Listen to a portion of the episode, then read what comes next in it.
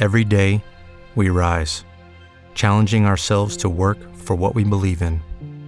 At U.S. Border Patrol, protecting our borders is more than a job, it's a calling. Agents answer the call, working together to keep our country and communities safe. If you are ready for a new mission, join U.S. Border Patrol and go beyond. Learn more at cbp.gov/careers. I vedutisti. Ecco, eh, dovete sapere che sicuramente prima della corrente insomma, dei vedutisti del 1700, veneziano soprattutto, il paesaggio era comunque presente nelle opere d'arte, nelle pitture, negli affreschi. Questo è un esempio, nel Palazzo Pubblico di Siena, lo vedete soprattutto questo affresco del buon governo che noi abbiamo commentato in un video, visto da più di 3.000 persone. Eh, effettivamente è un affresco in cui il paesaggio ha un ruolo importante, però all'interno di un discorso allegorico, politico, oppure ehm, magari nei quadri dei fiamminghi, c'era un dettaglio esagerato di scene particolari all'interno dei paesaggi appunto dipinti dai pittori fiamminghi. Bisogna quindi che ci sia una svolta. La svolta avviene nel 600, anzi sono stati prima i nordici, i primi vedutisti sono stati i vedutisti nordici, così chiamati, quindi ad esempio, soprattutto, ancora una volta, fiamminghi olandesi, come questo tale Gaspar van Vittel, che poi venne in Italia, dove dipinse quadri bellissimi come questo, che ci presenta il Quirinale sulla, sulla destra, quindi è chiaro che Roma era un soggetto tra i preferiti ecco, di, questi, di questi pittori, ma poi diffuse questo suo modo di dipingere in Italia ed ebbe degli eredi, dicevamo, soprattutto in uh, Veneto, Ovviamente Gaspar van Vittel noi lo ricordiamo anche perché è stato il padre di Luigi Van Vitelli. Quindi Luigi Van Vitelli era anche lui di origine olandese fiammingo, ma poi dopo è sempre stato in Italia e quindi noi lo consideriamo a tutti gli effetti un italiano, un grande architetto della reggia di Caserta. Un altro pittore importante in questo percorso che ci conduce ai vedutisti è Luca Carlevaris, ecco, primo, primo vedutista appunto veneziano, che per un certo periodo di tempo fu anche in concorrenza con il Canaletto, ma poi Canaletto decisamente lo superò, ecco. Uno dei motivi forse per i quali ehm, la pittura dei vedutisti ebbe un, uh, un grande successo era la novità data dalla capacità di rappresentare le architetture, gli esterni di architetture, anche ovviamente gli esterni urbani, in una maniera realistica, grazie anche all'utilizzo di questa camera, la camera ottica. La camera ottica non è una cosa che è stata inventata nel Settecento, assolutamente no. Già persino alcuni antichi, lo stesso Aristotele, avevano intuito un funzionamento del genere, no? Cioè, in pratica, fare arrivare la luce su uno specchio, il quale proietta su una parete l'immagine rovesciata e sfuocata. Dopo essere stata raddrizzata, poi veniva messa a fuoco questa immagine su un foglio per essere ricalcata in uno schizzo dall'artista, di modo da avere proporzioni, distanze e prospettive perfette. Ecco, la, di che cosa si tratta praticamente? Chiamiamolo così appunto camera perché soprattutto i primi prototipi di camera ottica erano appunto grandi come una camera. Erano una camera che, sulla quale però viene praticato un foro. E tra l'altro questo foro deve essere piuttosto piccolo perché più è piccolo più l'immagine viene proiettata definita con una certa definizione sulla parete opposta rispetto al foro, ma a capovolta. Poi però con un gioco di specchi è possibile proiettare queste immagini, generalmente sono, gli specchi poi qui sono a 45 gradi, non più capovolta, ma raddrizzata tra virgolette, sopra un vetro smerigliato. Su questo vetro smerigliato il pittore, e qui vediamo proprio per esempio una, un'illustrazione di una camera ottica no, in cui è visibile proprio il pittore che lavora tra l'altro appunto uh, racchiudendosi e oscurandosi con un panno per poter lavorare il meglio possibile, uh, ricalca l'immagine su un foglio di carta finissima appoggiato su questo vetro smerigliato. Vediamo che cosa dice Adorno nel suo volume L'arte italiana. La camera ottica è un apparecchio a operatore interno nel quale il disegnatore infilava la testa sotto una cortina di panni scuri, oppure era addirittura all'inizio era proprio dentro una camera vera e propria, però sappi- ovviamente potete immaginare come sia difficile trasportare una camera. Allora si cercò di realizzare delle camere ottiche in misura ridotta. E lì, come stavamo dicendo, o meglio come dice Adorno, il disegnatore infilava la testa sotto una cortina di panni scuri per scorgere e ricalcare direttamente senza il disturbo di una luce uh, di altra luce l'immagine nei suoi tratti fondamentali, annotando le zone di luce, di ombra, le tonalità del colore fondamentali, poi completando in studio la realizzazione. Spesso eh, era necessario posizionare la camera in, eh, magari eh, più a sinistra o più a destra per fare altri disegni che poi sarebbero stati mh, diciamo collezionati, messi insieme per eh, realizzare quel disegno di base sul quale poi il pittore doveva operare con tutta una serie di colorazioni e anche di aggiunte, eventualmente di personaggi secondari, quali appunto le macchiette, le famose macchiette, cioè gli uomini, i gondolieri e i viandanti. Questo probabilmente è lo, str- è lo, strumento di cui parlano con entusiasmo molti scrittori dell'epoca come Francesco Algarotti e questa è appunto una camera ottica eh, risalente alla metà circa del 1700, quindi dell'epoca di, eh, del canaletto. E come vedete eh, era diventata di dimensioni piuttosto eh, limitate e quindi anche trasportabile. Qui vedete alcuni degli elementi di cui abbiamo parlato prima. Ad esempio lo specchio 45 gradi e anche potete intravedere eh, il vetro smerigliato sul quale viene posto questo foglio di carta leggerissima sul quale il disegnatore ricalca i contorni. Ebbene, questa macchina permette un procedimento fondamentale per i vedutisti, cioè quello di rappresentare la realtà in maniera oggettiva. In pratica è l'antesignano della fotografia. Tra l'altro eh, all'epoca c'era l'abitudine tra eh, le classi colte soprattutto della Mitteleuropa o dell'Inghilterra di visitare l'Italia, soprattutto, magari non solo, anche altri luoghi in cui erano presenti forti testimonianze di arte, con il famoso Grand Tour.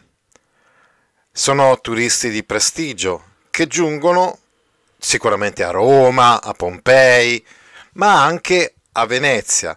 Venezia era una tappa importante di questo Grand Tour. Questo è un fenomeno che favorì lo sviluppo del vedutismo, soprattutto gli inglesi che risiedevano in una cospicua comunità lì a Venezia, erano molto interessati eh, alle città d'arte e gradivano poter portare a casa, portare in patria una testimonianza delle cose viste. Pertanto pittori come appunto il nostro uh, canaletto in modo particolare realizzavano questi dipinti in formati non uh, mastodontici in maniera tale che si potessero magari arrotolare e facilmente trasportare nel corso del viaggio.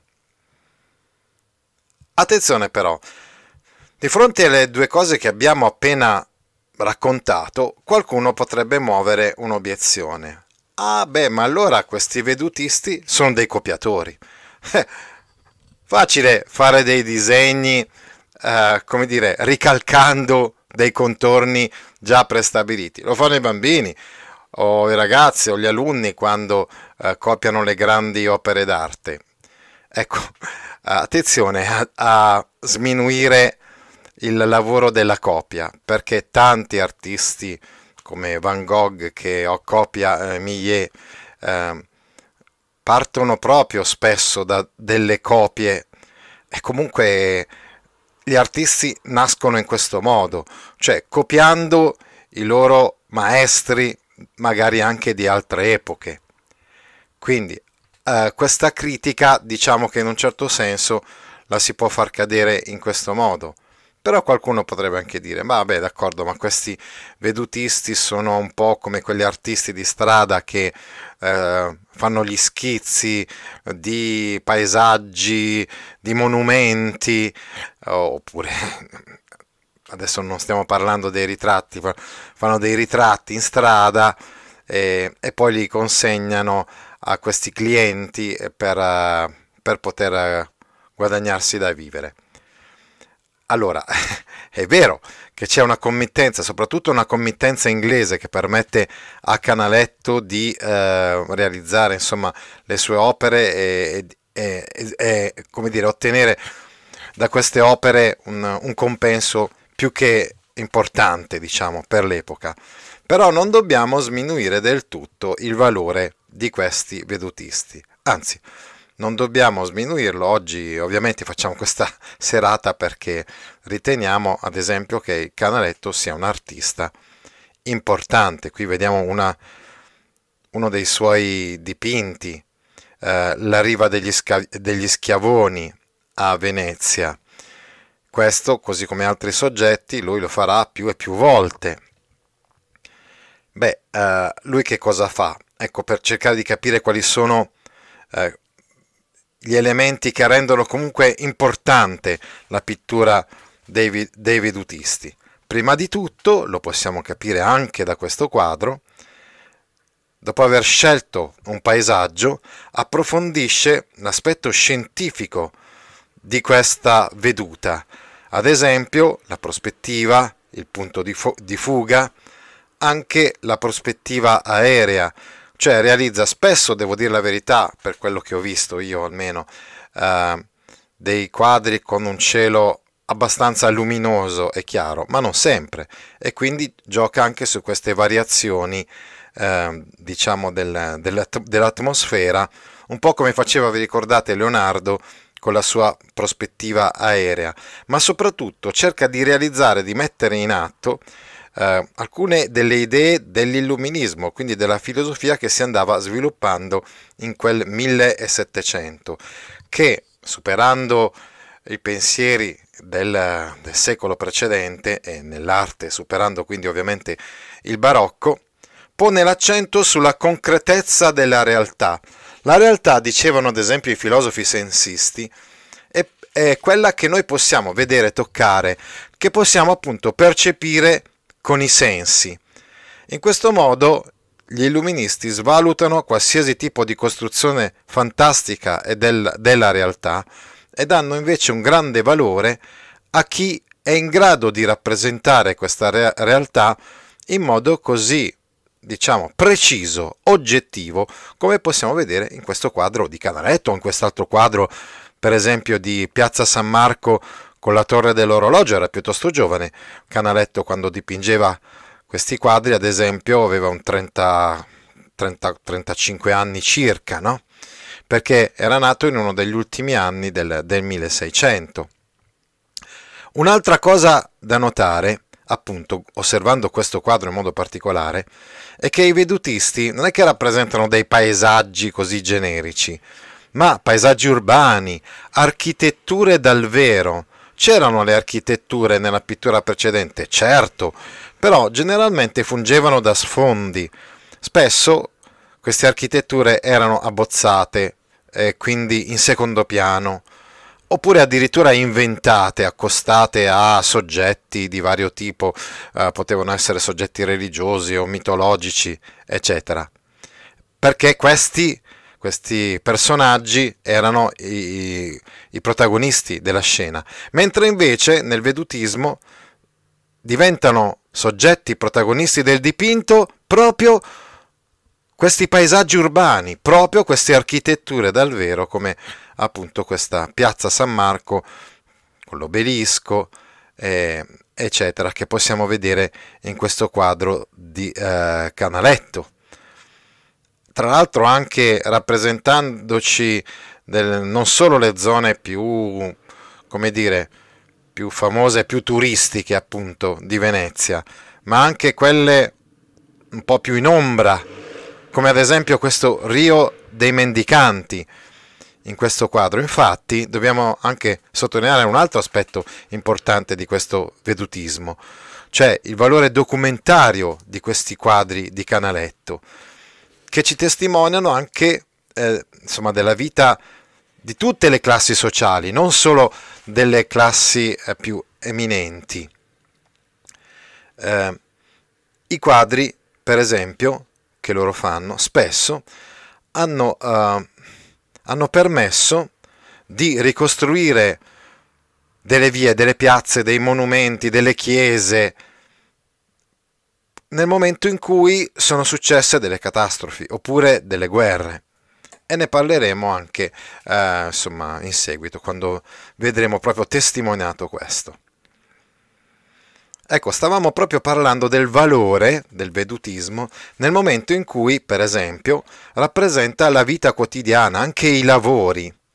Ecco, qui vedete eh, in questo quadro appunto che ci rappresenta un altro scorcio di Venezia, che il focus è sul laboratorio degli, dei tagliapietra. Gli spaccapietre di Canaletto sono persone che stanno lavorando, che stanno faticando e questa cosa per noi è molto interessante, molto moderna, se pensiamo proprio per esempio a come ad esempio i macchiaioli hanno rappresentato il lavoro oppure un pittore francese come Jean-François Millet, valorizzando il lavoro umile, eh, dando una dignità a questo, uh, a questo lavoro, anche, quello, anche il lavoro dei gondolieri, non solo, non solo quello dei tagliatori di pietra. E sono sempre stati realistici questi quadri dei vedutisti? Non sempre, diciamo la verità. Ad esempio, si concedevano uno sgarro, loro lo chiamavano il capriccio, no? Che cos'è il capriccio? È una specie di licenza artistica, la tecnica di accostare eh, monumenti o addirittura di inventarli di sana pianta, che non possono però essere, eh, non sono monumenti posizionati nello spazio esattamente nel luogo che viene rappresentato. Ad esempio, il nostro canaletto in questo quadro che i nostri amici di YouTube possono, possono vedere, rappresenta il ponte di Rialto.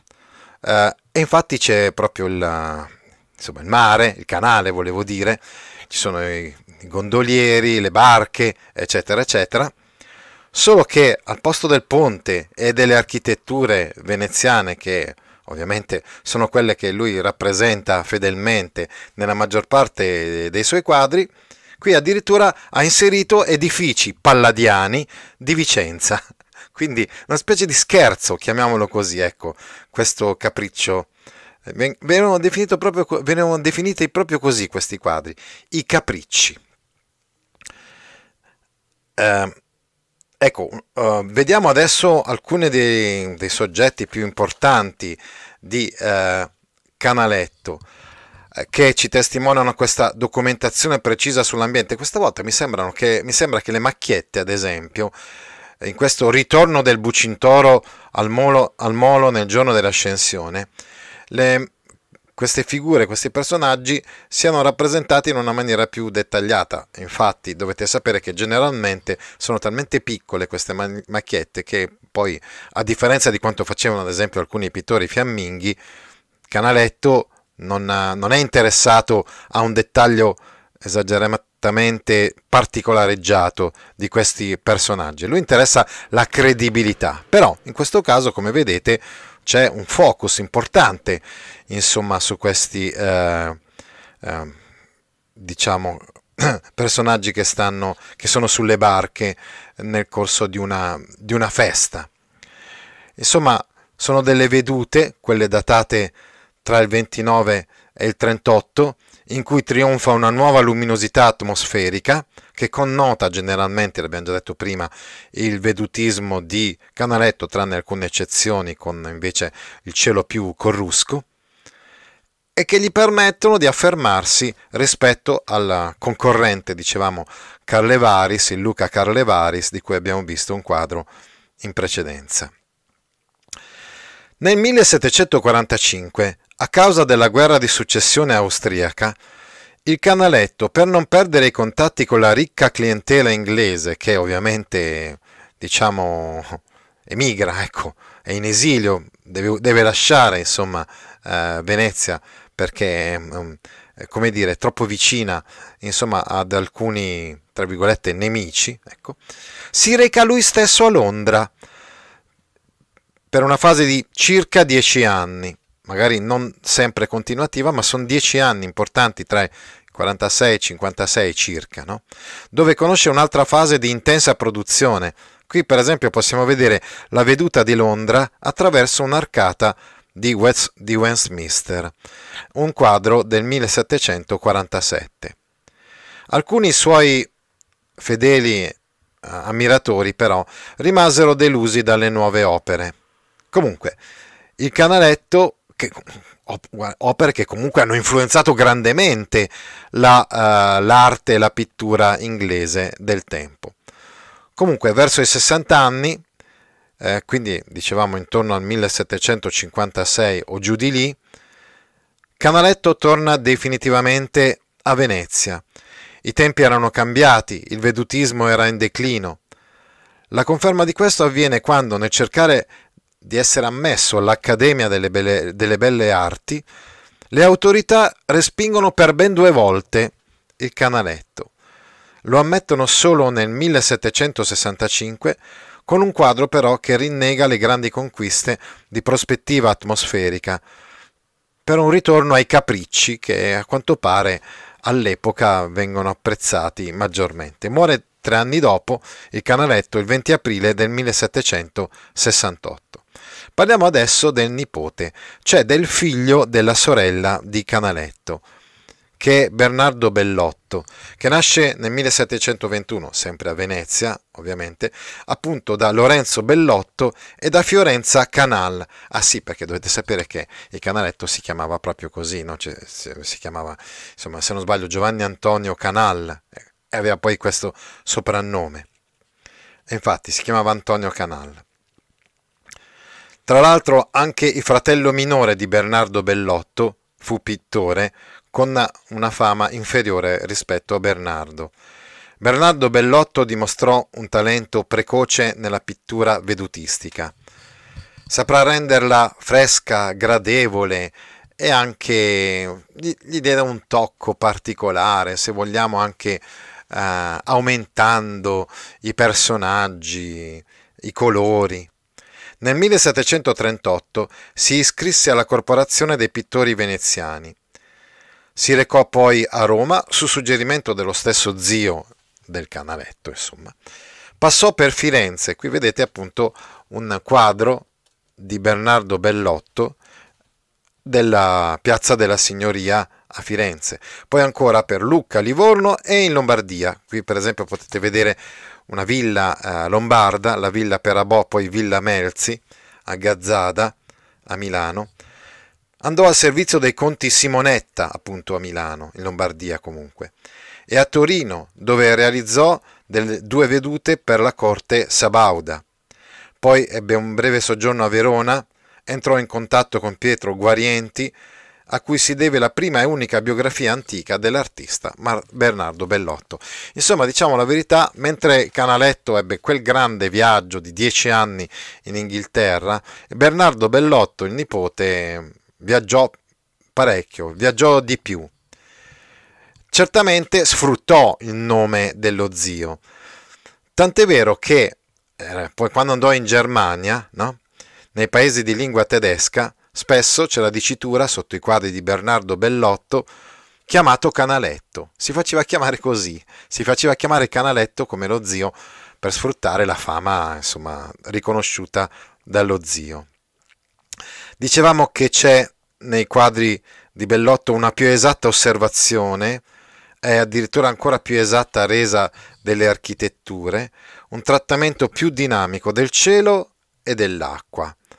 Chiaroscuri, ecco come potete vedere per esempio in questo quadro, un pochettino più drammatici rispetto a quelli generalmente chiari e luminosi dello zio. Il suo stile si arricchì sotto l'influenza dei grandi paesaggisti olandesi seicenteschi. Soggiornò, dicevamo, più e più volte in Germania e qui virò verso un verismo descrittivo, nel quale la realtà era riportata con una fedeltà fotografica. Nel 1747, a soli 26 anni, viene invitato dall'elettore di Sassonia Augusto III, lui accetta questo invito e si trasferisce a Dresda. Qui vediamo proprio una veduta di Dresda da lui realizzata per parecchi anni. Dovete sapere che nel corso della seconda guerra mondiale Dresda è stata bombardata uh, violentemente dagli alleati. Addirittura i quadri di Bernardo Bellotto sono stati utili poi per la ricostruzione di Dresda, giusto per farvi capire com'era insomma, il suo lavoro anche molto fine poi si trasferì a Monaco di, Banie, di Baviera, tornò ancora a, a Dresda, poi però diciamo che verso la seconda metà del Settecento il, imper, eh, si impone, volevo dire, la corrente del neoclassicismo e allora lui si trasferisce ancora e va a Varsavia, va in Polonia, dove trascorrerà gli ultimi anni della sua vita il nostro Bernardo Bellotto lasciando un'indelebile traccia di questi luoghi visitati nelle sue tele, come questa veduta di Varsavia con la Vistola. Tele che si distinguono per l'accuratezza dei particolari e l'attenta resa della luminosità variabile, chiamiamola così. Anche le vedute realizzate a Varsavia sono state prese come modello per la ricostruzione della città di Varsavia, non solo Dresda ma anche Varsavia, dopo i bombardamenti della seconda guerra mondiale. Parliamo adesso dell'ultimo artista di cui parleremo stasera, cioè Francesco Guardi, che eh, interpreta a suo modo il vedutismo. Possiamo dire che è una specie di contemporaneo di Bernardo Bellotto, quindi appartiene ad una fase un po' successiva rispetto a Luca Carnevalis e al Canaletto che hanno operato soprattutto nella prima metà del Settecento. Alcune opere di Francesco Guardi si riferiscono ad avvenimenti solenni legati alla città di Venezia, perché Venezia è l'unico eh, soggetto dei quadri di Guardi, il quale, ecco, mentre abbiamo detto che Canaletto viaggiò poco e Bernardo Bellotto viaggiò tantissimo, il nostro Francesco Guardi non viaggiò per niente, cioè rimase sempre a, a Venezia. Ad esempio, le tele dipinte per le cerimonie svolte in occasione dell'elezione del doge Alvise IV Mocenigo nel 1763. Ecco, le feste, per esempio, come potete vedere questo altro quadro. Già comunque potete notare una certa differenza rispetto ai due canaletti, ecco, chiamiamoli così, no? Nel senso, questi toni un pochettino uh, meno luminosi, nel senso... Mh, anche i contorni meno, meno netti, i colori meno netti, più, non dico pastellati, ma sicuramente eh, con delle sfumature. Le feste sono descritte con un tono quasi da favola, fiabesco. Sono famosi, ecco per esempio i suoi quadri del Bucintoro, come questo, del 1766. Ecco vedete che rappresenta il Rio dei Mendicanti, un, però con un'interpretazione, noi abbiamo così mh, sintetizzato eh, la nostra interpretazione di, di Francesco Guardi. Eh, la interpretazione della realtà, ad esempio proprio del Rio dei Mendicanti, potremmo paragonare questa, questo dipinto del Rio dei Mendicanti di Francesco Guardi con quello di, di Canaletto, sono decisamente meno oggettive, più soggettive, più emotive, quasi fantastiche e pre ottocentesche, cioè che preannunciano un modo di dipingere che sarà il modo di dipingere di alcuni pittori dell'Ottocento. Venezia venne rappresentata in tutti quanti i suoi aspetti da Francesco Guardi, non solo quelli celebrativi di una storia, di un retaggio di gloria, diventa una città magica, subisce una trasfigurazione suggestiva e soggettiva, appunto. Gli aspetti poetici della vita della città vengono colti grazie all'intensa frequentazione dei suoi ambienti. La conosceva a menadito Venezia. Francesco Guardi perché, come abbiamo spiegato, non si è mai allontanato da Venezia. Ciao intanto mio amico Simone. Ama riprodurre ciò che è in movimento, non... c'è più staticità in altri, nei nostri due pittori precedenti di cui abbiamo parlato, cioè nei due Canaletto, e più dinamicità nei quadri di Francesco Guardi. Cerca di cogliere la particolarità dell'attimo di vita che viene fermato sulla tela, le persone spesso appaiono trasportate dall'istinto, si riversano lungo i canali, nelle calli, nei campi, eh, sulle piazze, inondati dalla fluttuante atmosfera che li avvolge. Sono famosi i dipinti, ne fece quattro, a ricordo della visita del Papa Pio VI a Venezia, avvenuta nel 1782, come questo dipinto appunto del Papa che benedice il popolo nella piazza Santi Giovanni e Paolo. Ecco, ovviamente una scena così di folla, così brulicante, non la troviamo generalmente nei quadri degli altri due, dei, dei due Canaletto. Il, Giovanni Antonio Canal, detto il Canaletto, e il Bernardo Bellotto, il nipote eh, di, di Canaletto, perché Canaletto era suo zio. La particolare sua immaginazione lo rende capace di svelare dimensioni nuove della città, una Venezia nascosta, fuori mano, una Venezia minore. E qui veramente osservate ad esempio le sfumature no, di questo quadro quasi monocromo, la gondola del 1782. Venezia viene dipinta anche nelle circostanze più, dicevamo, festose, come in questo concerto di dame presso la casa dei filarmonici, ancora una volta il Rio dei Mendicanti, ma anche nelle circostanze più tragiche, come l'incendio di Santa Marcola. Ecco qui un dipinto che è dei più, non so se definirlo così espressionista è un po' esagerato, però sicuramente dove emerge questa soggettività quasi preromantica, ecco. Mi fa venire in mente, scusate, ma un quadro come questo mi fa venire in mente certi paesaggi di Turner and Constable. Benissimo, siamo arrivati alla fine del nostro appuntamento del, della nostra riflessione sui vedutisti e quindi andiamo a leggere i commenti uh, di, per esempio di Little Melvin. C'è stato un momento in cui è, era bloccata la live ma per fortuna è tornata il vedutismo settecentesco che rapporti aveva con le teorie illuministiche? Eh, aveva rapporti forti abbastanza certo i vedutisti non erano dei filosofi ecco però cercavano come stavo spiegando prima, di mettere in atto una, quella visione scientifica ecco, della realtà dei, degli illuministi. In parole povere, i vedutisti usavano quindi le vecchie opere d'arte come una carta copiativa. No, no, no, la camera ottica eh, proiettava i paesaggi, non le opere d'arte.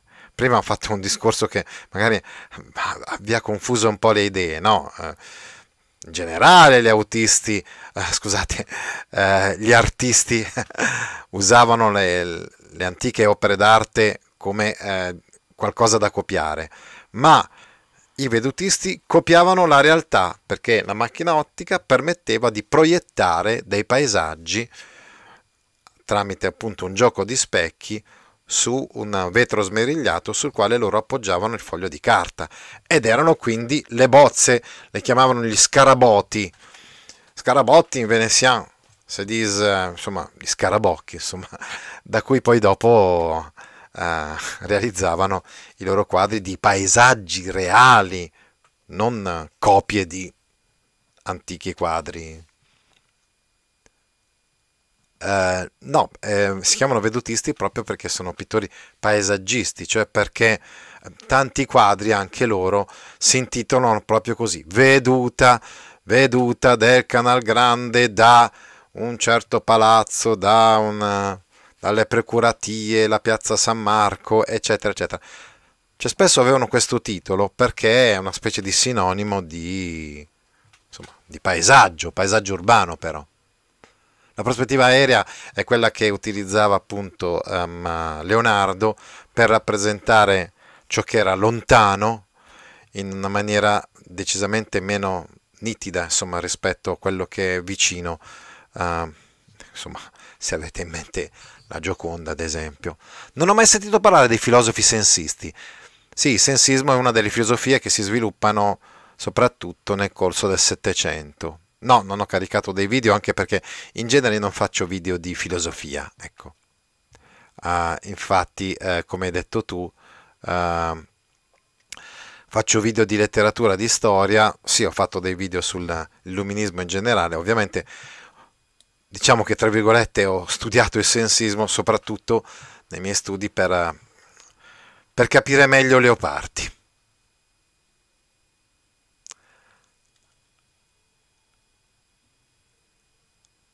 Ah sì, ovviamente Pietro e Alessandro Longhi sono ricordati soprattutto per il ritratto, per la ritrattistica e Tiepolo per la sua pittura naturale.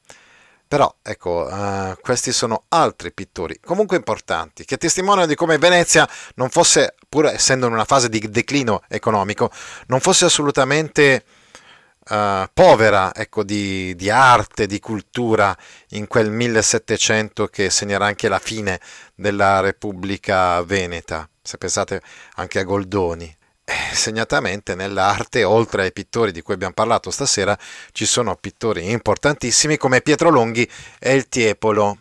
Sì, esatto, veduta vuol dire vista. What if you could have a career where the opportunities are as vast as our nation, where it's not about mission statements, but a shared mission? At U.S. Customs and Border Protection, we go beyond to protect more than borders, from ship to shore, air to ground cities to local communities, CBP agents and officers are keeping people safe. Join U.S. Customs and Border Protection and go beyond for something far greater than yourself. Learn more at cbp.gov/careers.